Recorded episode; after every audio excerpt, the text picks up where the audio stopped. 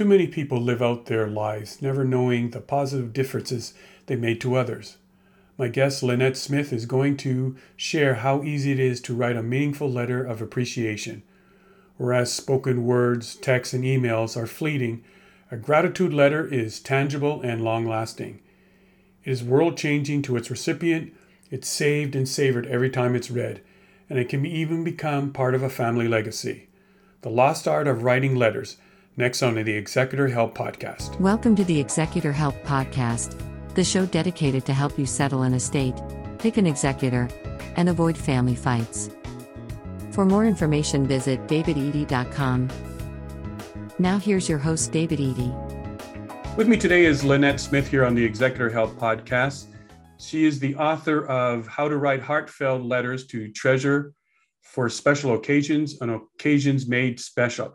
Lynette, I want to thank you today for being here uh, here on the show and sharing. Talk about something that I think is a, a, lost art. And actually, when I was researching to do the show, I thought about the art of writing a letter, and and, and I think it's a two part thing. The person who's writing the the the letter, and it's the feel of having a nice pen in your hand, and you're writing that. You have that nice pen in your hand, and you're writing it, once you've got exactly you're showing me your pen there. So you've got a nice pen in your hand. It feels good. And then there's the excitement of the the receiver. Someone the someone's going to open and read a letter that does have a special feeling. Is this what made you you know write your book? And and i know you you talk a little bit about the special letter that you got at your son's rehearsal dinner. That's the thing that made me write the book because it never occurred to me that somebody might want to write a letter to their parents just before they get married to tell them what they most appreciated about their individual parents and what it was like growing up in the family and what values they had learned that they planned to bring to their own marriage. My gosh, my son thought of this. He and his bride to be discussed it, and they went, Yes, we'll each do one of those letters for our parents. And they presented them at the rehearsal dinner. Uh, they had the maid of honor and best man read them while they stood by their own parents. And everybody who was there had tears dripping down their face. It was so moving. But here's the really important thing about this we, it was a framed letter. Now, not all letters should be, but that one was very special and it has a place of honor in our home. And every time I read it now, even when I'm thinking about reading it, my eyes are welling up and my hand wants to go to my heart because it is just as moving every time I read it as that first time.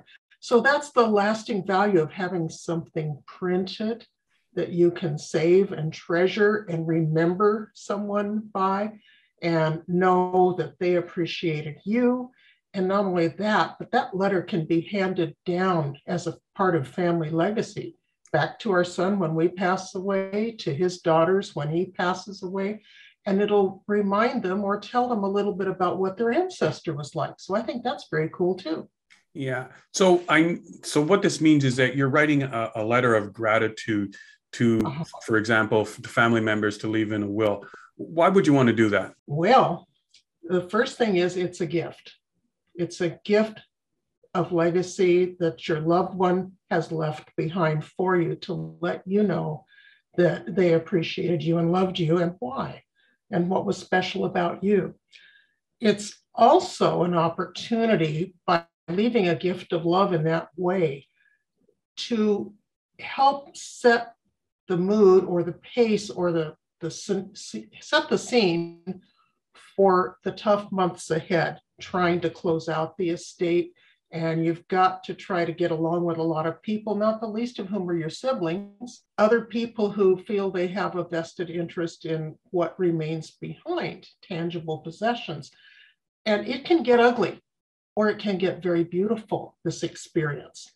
And by setting the, the, the mood with this letter, you're helping it be very beautiful and for everybody to want to get along. So that's really the important thing. And it does also, I think it probably helps to lighten the emotional load that's on the people at that time because this is very heavy when a parent dies or a spouse dies. It's very heavy and you just feel dragged down. And if somebody can leave you something that helps you go, oh, this is this was a beautiful life. but it's going to be beautiful in the future for those of us left behind. And family is what's important, and let's all get along. So I think those are very good reasons to write one of those letters. So if you've got the feeling that you you you want to write the letter, you maybe the best thing to do is just to give an example what a, a letter of gratitude might sound if you were going to leave to the children. Sure. I'm going to read to you and tell you what the components are. If anyone wants to take notes at this point, it might be good. Uh, if you've got a family where there's a widow, uh, you know, the, the husband died a few years ago and the widow's there, and now she has died and left her three adult children, two sons and a daughter. This happens to be an example of the letter to the daughter. Dear Stephanie, you start with a shared positive memory, kind of an icebreaker. So here's an example. You've always held a special place in my heart. I remember that time when you were three and we were out in the front yard. You asked me if you could go across the street and give the flower you had just picked to the little neighbor boy who was standing in his front yard. Of course, I walked you over and you did just that. It was such a sweet moment. So that, that calls to mind a pleasant little memory. Um, then go on to your child's most admirable qualities. Of course, kindness is only one of your many positive qualities. Whether you were playing a game with friends as a child or helping out at work or in volunteer activities as an adult, you've always had a spirit of, spirit of cooperation and taken joy in a job well done. Both family and friends value you for your spontaneity and resourcefulness, as well as your empathy. I have seen you on many occasions reach out to someone who's troubled or grieving or otherwise challenged and offer your support, whether it was just to be a good listener, offer a gentle hug, or help out with a needed task. Then you can progress to what you've learned from your child. Having seen you in action at these times, it's always been a reminder to me to strive to be better in my own life and more helpful to others rather than getting caught up in the busyness of everyday living. Then you can move on to what values you hope your child has learned from you. I know your father did his best during his lifetime to teach you good values for living. For my part, I've always tried to be a good mother to you, considering that parenthood doesn't come with an owner's manual. My hope is that you always remain enthusiastic and caring while retaining your sense of self worth, for you can't share from an empty basket. Then move on to hope for family understanding, mutual support, and cooperation in the coming challenging months. So here's what would be written in this example. I realize that the coming months may present challenges as you and your brothers work together to settle things after my passing. I've observed that grief affects people differently. Some find it hard to think about taking any action. Others want to jump right in and get those tasks over with quickly, but sometimes in the rush, they make decisions they will later regret. Still, others may hide their grief and seem to be uncaring. My wish is that however you and your brothers cope with your grief and with the tasks ahead, you will be understanding and continue to love and support one another as you also honor my wishes as expressed in my will. You might also say and trust. Then the next portion is hope for long-term closeness, closeness of family bonds. Your father and I have always loved you and your brothers through both good and challenging times, and I hope that you will continue to remember the importance of family as you extend that same love to one another now and into the future. Love, mom. It's beautiful. But I want to play devil's advocate now. Suppose there is disharmony in the family, which a lot of times there is when there's a, an estate or you know the loss of a parent happened in my case say that you you know you get along with one child and you didn't get along with the others is it advisable to write letters if you have um, not a grudge but you weren't happy with maybe their lifestyle you weren't happy with you know how they treated each other or how they might have treated you? Are you going to write a letter that is going to impart some sort of wisdom hopefully that they're going to take with them now that you're gone? Or if you feel that you want to write a letter not to do it in where where it's it's not going to be taken the right way and and it's not i'm not going to say mean spirited but it's um, the child might you know feel bad based on what you've written what would you suggest i suggest not making the child feel bad i think you cannot change the past and you might as well get over it and simply move forward. So if you didn't happen, if this is the widow, mm-hmm. for example, and and one of the sons, George, is someone she didn't really get along with, it's still fine in that letter to Stephanie to write in general terms. All right. Now, later on, there's going to be a group letter. Well, let me go backward, not go to the group letter yet. When she writes a letter to George, because the assumption is she'll write to each of the adult children. When That's my question. Yeah. George, she's going to uh, do what I like to remember from an old song from the 40s accentuate the positive and decentuate the negative. Don't talk about the negative. It serves no useful purpose for the future and it will cause hurt in his life. Better to talk about the good times, but yes, you mentioned imparting wisdom, and certainly that would be an important part of that letter. Not saying, you know, in the past you should have, never use the should, never point the finger. You just say, one of the things I've discovered in my life is that it's best to da da da. And it's it's a way of not pointing the finger at George, but George can take his lead from that comment she made about what worked well in her own life that she might be passing along that could work well in his, but she doesn't have to say that. Right. Um, and just express hope for George's future. So at the end of reading the individual letters, let's say for Stephanie, as a person who's writing the letter, what are you trying what are you hoping to accomplish? And hope that they feel the, the right the, the mother writing to stephanie. And as stephanie what should she hope to accomplish by g- going through? Because it's going to be hard to read her mother's words. What do you hope what do you hope for that for her to what, take away from the from the uh, the process of, of, reading the letter? So let's start with mom. What are you trying to uh, accomplish well, I think you mentioned hope a couple of times, and that's a key word here.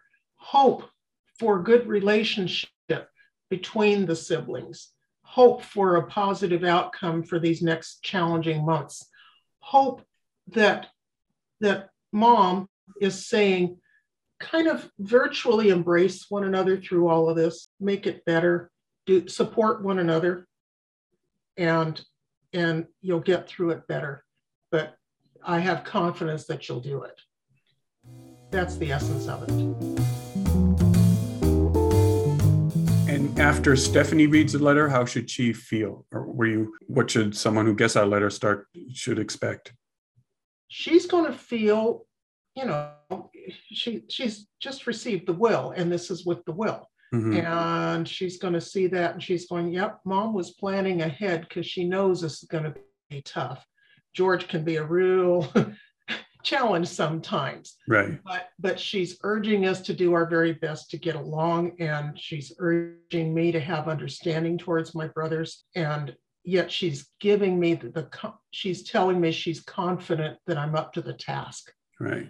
So that's what I'd feel at that time if I were Stephanie. You, I mean, the the, the mother's written the letters of gratitude to an individual child. She's, you know, she's talking about you know what she loved about the child what she's learned from her and what she's hoped that she's learned from from her mom. Do you feel that there should be conversations all the way through without the letter? That the letter should be the final thing that it's just the final piece the final goodbye um, by writing this the gratitude letter but all the time they should have had conversations about you know the estate the you know the you know what it's going to be like when she's no longer there. So is this the final would you call it a is it is it a love letter? It's a love letter. It's a love letter and a hope letter. But yes absolutely there should be conversations before mom passes away. And i can tell you that from personal recent experience. You can tell by the color of my hair. I'm not young. I'm not an old biddy but i'm not young all right? And i have been doing my best since the only child we have lives in a faraway state and he's going to be the one saddled with all of that stuff to take care of when my husband and I have each died, you know, when the last of us dies. That's a, a large burden. And I've recognized that he needs to get it done as efficiently and effectively as possible when he comes out. So we have been trying to put our affairs in order and simplify life to the best we possibly can, gut those files, do all the practical things, simplify all the, the tangible assets, make sure the beneficiaries are properly stated, but keep him in the loop mm-hmm. of where we stand. This is a list of our assets, as, and as of last December 31st, they were each worth about this much. Mm-hmm. And here's how who you need to contact regarding that asset and so on. So we've left a set of instructions, a spreadsheet with those assets and all of that sort of thing. And I feel good about it, and he feels relieved about it because he knows he's going to have to probably plan to take a couple of months off work, some kind of a leave. And he's got to make that efficient. He's going to have to sell a house if one of us is still in it and all of this other stuff. And he's going to have his hands full. So we're trying to lighten that load the best we can. Yeah. Well, it because nobody is trained for that particular type of job and also right. and, and for the responsibility. So, you know, him being the only child, or if there were siblings, it's still a monumental task yes. to be an executor. And then on top of that, he's got to handle the grief of his parents not being there. And I totally understand um, what he'll be going through. So you you gave the, the letter of gratitude to Stephanie, but mm-hmm. you, you wanted to write a letter to the group. And, and what would that sound like? All right. Dear George, Stephanie, and Aaron, and I've named them in order from eldest to youngest, so there's no implied favoritism. Right. Just birth order. As I look back on the years when you were growing up, it may sound cliche, but time really did fly. Your dad and I treasure all our family days we enjoyed at the beach, on road trips or camping trips in the mountains, or just movie nights at home with popcorn and hot apple cider and each other. The next thing your dad and I knew, you were all graduated from high school and going off to college and other adventures on your own. Then there were marriages and your own children, our wonderful grandchildren to enjoy and have new adventures with. Now, during all those years you lived at home, I was privileged to see how you grew and matured into unique and wonderful individuals. George, it was great to see your enthusiasm for scouting activities, and especially when you were mentoring the younger boys as an Eagle Scout and later as a scout leader in your spare time as a talented woodworker. Stephanie, it was a pleasure to see the joy you took in learning to sew and eventually becoming a costume designer for our Performing Arts Center. And Aaron, your enthusiasm for high school orchestra led you to continue to your music education and after college play professionally in an orchestra with a renowned composer conductor of movie soundtrack. Having watched each of you as you explored your own unique talents, I was reminded to explore my own. Your examples inspired me to return to college to earn my bachelor's degree and master's degree in geology, and then apply that education to work in the field and teach college classes myself at our local community college. It was a fulfilling career. Thank you. I know your father did his best during his lifetime to teach you positive values for living. For my part, I've always tried to be a good mother to you, considering that parent doesn't uh, parenthood doesn't come with an owner's manual. My hope is that you each remain enthusiastic about life and continue to care about others, even as you retain and build on your own sense of self worth, for you can't share from an empty basket. I realize that the coming months may present challenges as the three of you work together to settle things after my passing while honoring my wishes as expressed in my will and trust. I've observed that grief affects people differently. You may find it hard to think about taking any action, or you may want to jump right in and get those necessary tasks over with quickly, but sometimes in your rush, you make decisions you'll later regret. Or you may hide your grief and seem to others to be uncaring. My wish is that however you each cope with your grief and with the tasks ahead, you will be understanding and continue to love and support one another. Try to make it the best of times rather than the worst of times as a family. Your father and I have always loved all of you through both good and challenging times, and I hope that you will continue to remember the importance of family as you extend that same love to one another now and into the future. Love, Mom.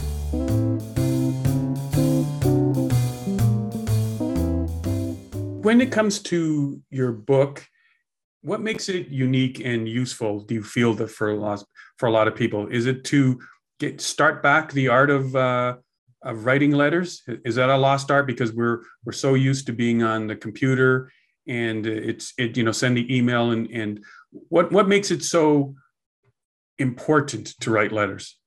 What's important is it's lasting. I mean, think of a text. Think of, think of just you and I, and I'm I'm giving you a compliment. Gosh, you did a great job, and you say thanks. And in 30 days, you don't remember we said that. If I texted it to you, that would scroll on down the text conversation, and you'd lose that too.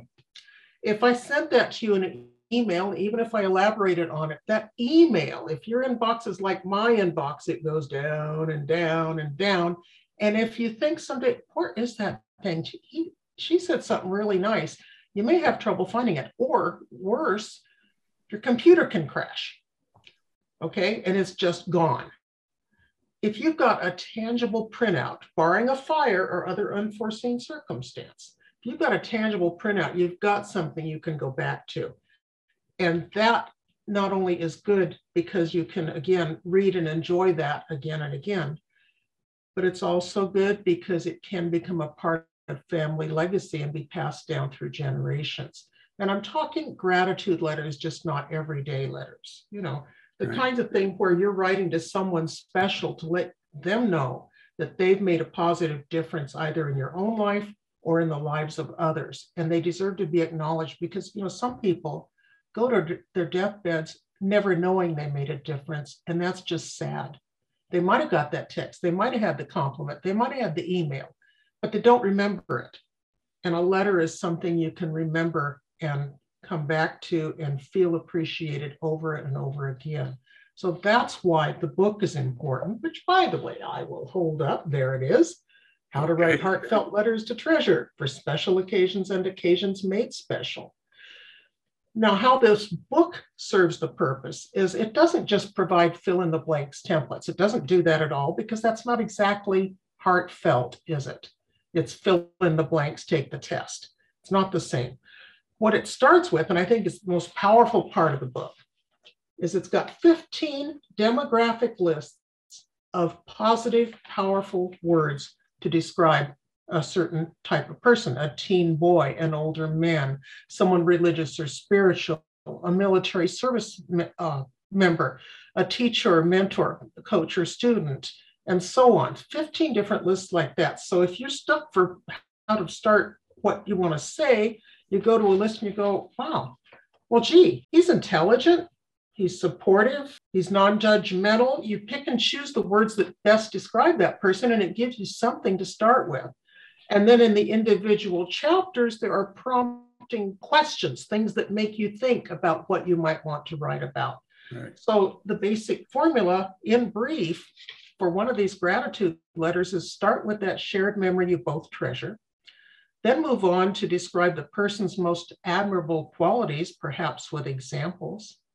Then go on to the positive difference this person has made in your life or in the lives of others, and express your gratitude and then write your name. Now, this can be uh, composed and printed out on the computer as long as the name is handwritten, or you can handwrite the whole thing. You can compose it on the computer and then copy it in handwriting.